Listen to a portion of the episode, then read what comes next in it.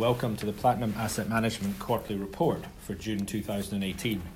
A full copy of the report is available on our website platinum.com.au, where you will also find a disclaimer under terms and conditions.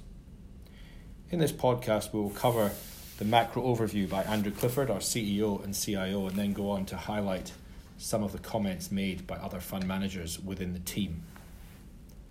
So I'll start with the macro overview by Andrew Clifford. And in our previous March quarterly, we summarised the issues that had recently led investors to become more cautious, such as the rising interest rates in the US, the impacts of China's financial system reform, and the potential for a trade, trade war between the US and China. And these issues continue today to be at the forefront of investors' mind and are driving a growing risk aversion globally. So it's worth returning to these issues.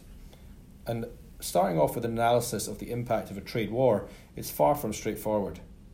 Various economists' modelling suggests China could lose about half a percent in economic growth in the more extreme outcomes. And while this sounds dramatic, the economy grows around 6 to 7%, so the potential impact is in fact limited. But in assessing the prospects for a given company, the macroeconomic effect is largely irrelevant.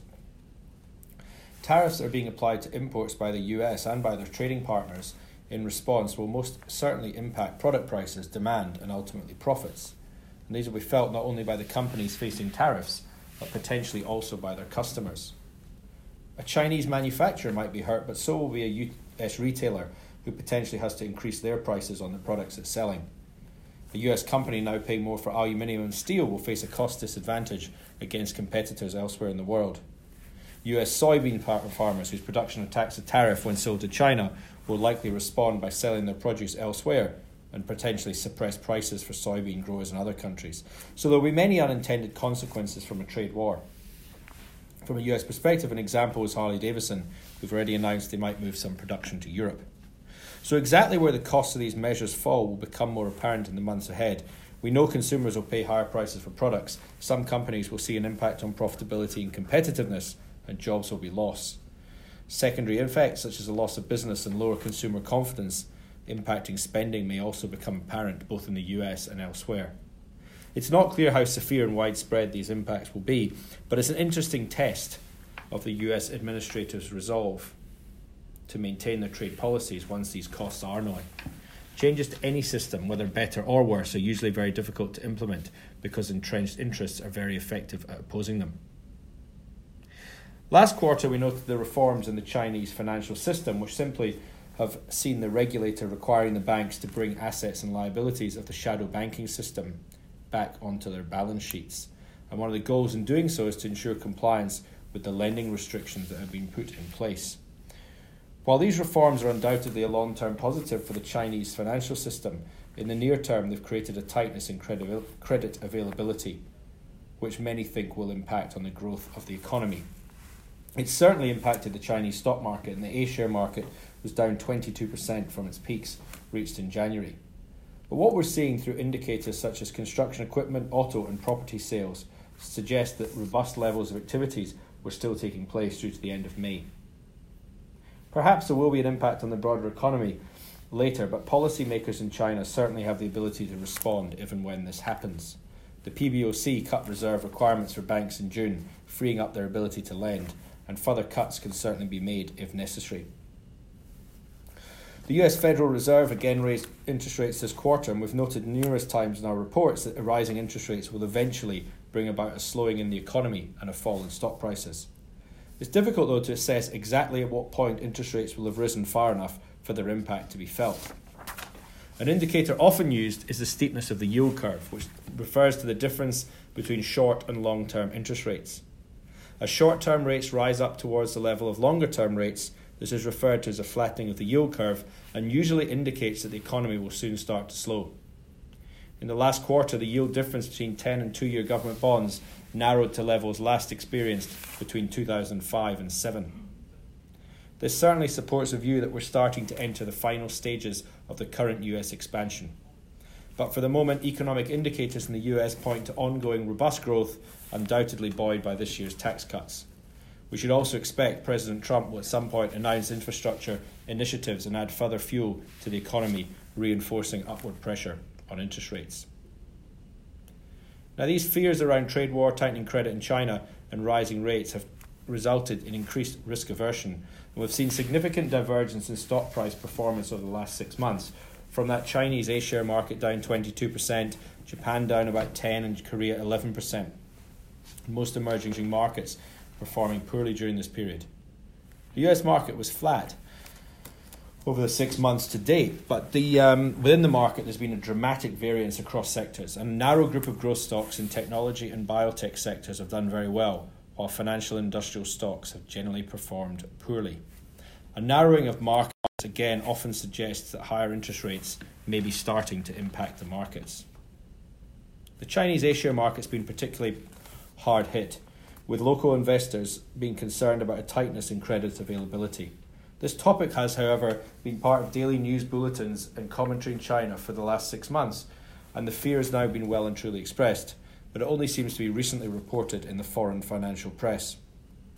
Given China as the prime target of President Trump's trade war, it's become clear that as there won't be a negotiated trade a negotiated outcome, trade tension has continued to weigh heavily on this market. But today, the A share market is back to the lows reached in January 2016, a point in time at which the country had just been through a period of capital flight, excess capacity in heavy industry, many loss making companies, and the possibility of a banking crisis being triggered by non performing loans. So, today, while there may be some slowdown through these changes in the financial system, the supply side reforms have resolved the issue of excess capacity, heavy industry's profitability is much improved, and the likelihood of a fully blown banking crisis is much lower. So, risks have been reduced substantially, profits are higher, and stock prices in aggregate are about the same level as they were two years ago. So, at an individual stock level, we find value in a very wide range of companies. It's very hard to know when these various fears will subside and allow the market to move higher. And one would expect, however, that the credit tightness will recede in time. The PBOC may take measures such as further cutting of reserve requirements to also ease the problem. As we move forward, the impact of tariffs at a company level should become more obvious although it's hard to predict the US administration's future moves. But we do think the negative sentiment and attractive valuations are indicative of strong future returns from this market in coming years. In other markets like Japan, the divergence between highly valued and least valued stocks is at a record level. And elsewhere outside the much loved high growth technology and biotech stocks, we're finding companies at interesting valuations. All of this bodes well for future returns, although it's possible that in the meantime we may first see a correction in the prices of high flying stocks if this is precipitated by rising US rates. To look more closely at US, uh, sorry, the European Japan, just going to briefly provide comments from the regional portfolio managers. On Europe, Nik Dvornak notes that the European economy appears in rude health. While economic growth slowed in early 2018 after a strong 2017, there's no obvious cause for concern. Leading economic indicators have stabilised at robust levels, Employment continues to grow, with 2 million jobs added over the last year, and wages, retail sales, and credit are all growing comfortably while inflation remains contained. Fiscal policy is tightening, but monetary policy remains extremely accommodative. QE will end this year, but interest rates are unlikely to rise before the middle of next.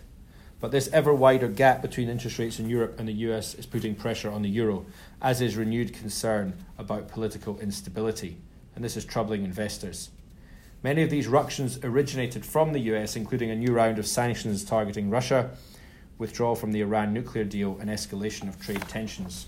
Others are homegrown, such as broad divisions of how to deal with migrants and antagonism between Italy and the European Union. So, political instability and rising interest rates cloud the outlook, but broadly speaking, valuations tend to be high, and equity markets might struggle to appreciate in this environment but it's hard to be too bearish with favourable economic prospects. But what we would remind our listeners is that we invest in individual businesses, not markets as a whole. And the simple fact is we continue to uncover what we think are good investment ideas. The quarter that's just ended was particularly fruitful in this regard, giving us cause for optimism. And on Japan, where the divergence we mentioned is between highly valued and low valued companies at very wide levels, Scott Gilchrist defines the three main aspects of the Japanese stock market at the moment as a 30 year bear market following the bursting of the bubble in 1989, the low absolute valuation of the market when accounting for cross shareholdings and cash and investment balances, and thirdly, the valuation dispersion is now approaching historic peaks. The trading range of the last 25 years has led to this market to be conditioned to sell at the top of a range and buy towards the bottom. It's going to be hard to see that change.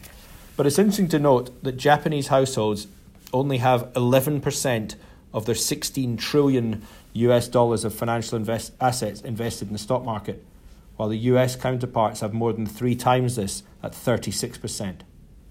The aggregate market cap of all listed companies in Japan is roughly 6 trillion US dollars, with 15% or more in cross shareholdings, 4% of Bank of Japan ownership, and 2 trillion US dollars of surplus corporate cash. Simply put, a small shift in asset allocation could have a large impact on the stock market. In the International Funds report, we do note that our research reveals the areas of greatest value today lie in Japan, Korea, and Taiwan. But as they are open trading economies, they've suffered in recent months. The amazing things to note are that all of these three markets, Japan, Korea, and Taiwan, have lower net debt equity ratios than the world average, higher returns on capital employed, lower trailing PEs, higher weighted EPS growth over the last five and 10 years, and all of them run current account surpluses to GDP. So, North Asia, we think, contains a lot of opportunity. And moving to Asia and the commentary of Joe Lai, our, our Platinum Asia Fund Manager, we really want to highlight some of the changes taking place in India and China. Many of the opportunities that we find at Platinum are really revolve around identifying the beneficiaries of change. And these two countries, the largest on the world by population, are certainly exciting markets and ones where we're always seeing change. Over the last quarter, several members of our team visited these two countries, and we came away from both countries with positive but different observations. And I'll now share these from Joe's report. In India, we are pleasantly treated to super fast mobile internet service. The upload and download speed is similar, if not superior, to what we're used to in Australia. Reliance Jio entered the mobile network business only several years ago and has ramped up a gold plated 4G network from scratch, which at the time was dismissed as a daft idea. We disagreed with the assessment because we believed the country, which had been underserved by poor fixed line services and slow mobile networks, would see significant demand unleash once an efficient and affordable internet offer was provided. We first invested in the parent company, Reliance Industries, in 2015 before the mobile network launched. 18 months after launch, Reliance Jio has accumulated 180 million subscribers, enticing users with offers of virtually unlimited data for 2 US dollars a month.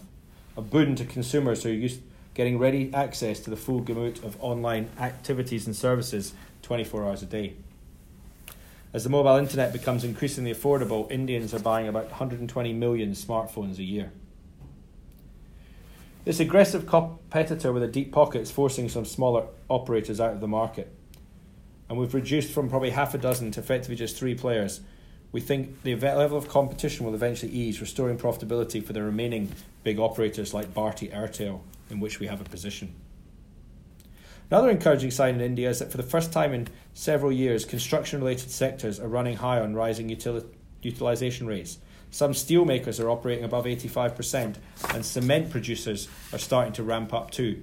Commercial truck and passenger car sales are also running hot.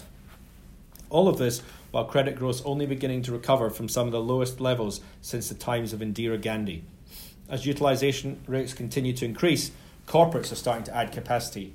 So India appears to be on the cusp of a long awaited revival of private sector capex cycle. Business confidence is high. So far, demand, demand has been driven by government led infrastructure programs. India needs improvements to reduce the cost of transporting goods around the country. The authorities have approved 13,000 kilometres of road construction for two consecutive years, a doubling of length compared to just a few years ago. Airports, railways, social housing projects also continue at pace. Reform measures are starting to have a meaningful impact. A national goods and services tax has reduced the complexity of state based taxes. The new bankruptcy law is getting tested and is evidently working. Assets are now being transferred from insolvent founders to new owners through bankruptcy proceedings. And the significance is it prevents founders from companies getting out of their debt repayment obligations by dragging out court processes and wearing out creditors. which had traditionally been the norm. The new law forces defaulting founders to fix the problem or face the loss of their assets to the banks or to new owners, and this is having a profound impact on founders' behaviour. This represents an important structural change to Indian banks, including several of the fund's holdings. We cannot overstate the significance of its benefits. We hold in the Indian banking sector what we believe are best in class operators, and we expect them to reap additional rewards if the Indian capex cycle finally launches into full swing. In China, our recent visit to Beijing, Shanghai, and Hong Kong was literally a breath of fresh air. China's infamous air pollution has truly improved. And while air quality can and does fluctuate daily, it was impressive to see five consecutive days of blue sky, a first in many years since our Asia team started visiting China. China's relentless ascendance along the technology ladder has primarily been driven by an energetic private sector. Meeting various industry heads shone a light on how ambitious the Chinese electric car makers are. In the near future, we'll see many local competitors to Tesla report retailing cars at affordable prices of 30 to 60,000 US dollars, designed from the ground up for electrification. With the battery pack at the bottom of the chassis, the centre of gravity is very low, allowing electric motors to bring the vehicle into accelerating acceleration from a standing start. Observations from the trip also reinforced our view there's enormous demand for life insurance products. Despite the authorities' ongoing efforts to improve the quality of healthcare, access to publicly funded medical care remains limited for patients suffering from serious illnesses such as cancer and coronary heart disease. As healthcare costs rise and life expectancy increases, the issue is becoming more acute. Insurance policies for critical illnesses are becoming extremely attractive. These policies cover the range of major illnesses and will pay out lump sums in the event of insured contracting one the penetration rates remain very low in China compared to the developed world. Products are immature and highly profitable. So we can see industry growth for many years to come. Two of the holdings in the fund, Ping An and AIA, are leaders in this market, and they have what we believe are the most experienced sales force, the most advanced IT systems in the industry, and this will play a crucial role in getting their products into the hands of eager consumers. Indeed, the Chinese economy continues to recover and expand despite the difficult job of cleaning up the shadow banking sector. The authorities are not afraid of pulling the levers they have to ensure a decent level of economic activity is maintained. And China is not blindly following the US Fed's move to raise interest rates. Its government continues to push ahead with infrastructure programs from interstate high speed rail networks to metropolitan underground metro systems, water treatment plants, and new healthcare facilities. And in the property market, despite the authorities' draconian measures to curb demand and limit purchases, the market is holding up. We continue to witness a shortfall in the supply of residential property, and new construction starts are supporting economic activity. So we're encouraged by the number of attractive long term opportunities we're finding in the region, and many of these businesses are not expected to be directly impacted by the trade friction.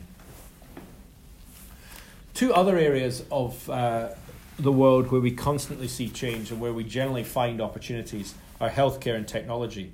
And I just want to bring to, to uh, the highlights from the reports from our healthcare and technology funds, starting with Bianca Ogden's healthcare fund report. And Bianca comments the ongoing issue that we see in this um, sector, or that we don't think is receiving enough attention, is the unprecedented level of innovation in the healthcare industry. A prominent biotech venture capitalist recently said that a pharma CEO and board who think buying another pharma company is the right way forward should be marched out the door immediately, as they are missing the unprecedented innovation and changes occurring elsewhere. Innovation is plentiful in healthcare today. For example, there's a growing focus on early detection. Preventing diseases will increasingly become an important aspect of healthcare. We've always argued that biotechs are the engine room of the sector, and hence, for a healthcare company to be successful, it must establish an integrated business development department rather than just write one check after another. Some companies are better than others at external sourcing. The less enlightened ones are no different to investors who license or buy something for fear of missing out. However, biotechs are the future, not share buybacks or large scale mergers. We're indeed seeing big drug developers changing.